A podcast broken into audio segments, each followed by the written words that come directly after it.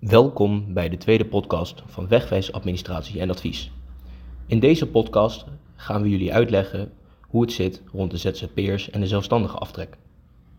ZZP'ers zijn ondernemers en komen dus in aanmerking voor de zelfstandige aftrek. Hiervoor geldt het urencriterium van 1225 uur. Werk jij in een kalenderjaar meer dan 1225 uur in jouw eigen bedrijf, dan kom je in aanmerking voor alle fiscale voordelen voor ZZP'ers, waaronder de starters- en zelfstandige aftrek. Hoe werkt het en welke uren mag je allemaal meetellen? Dit is goed om te weten. Het urencriterium is 1225 uur per jaar. Ook als je in augustus start met je onderneming is het minimum 1225 uur.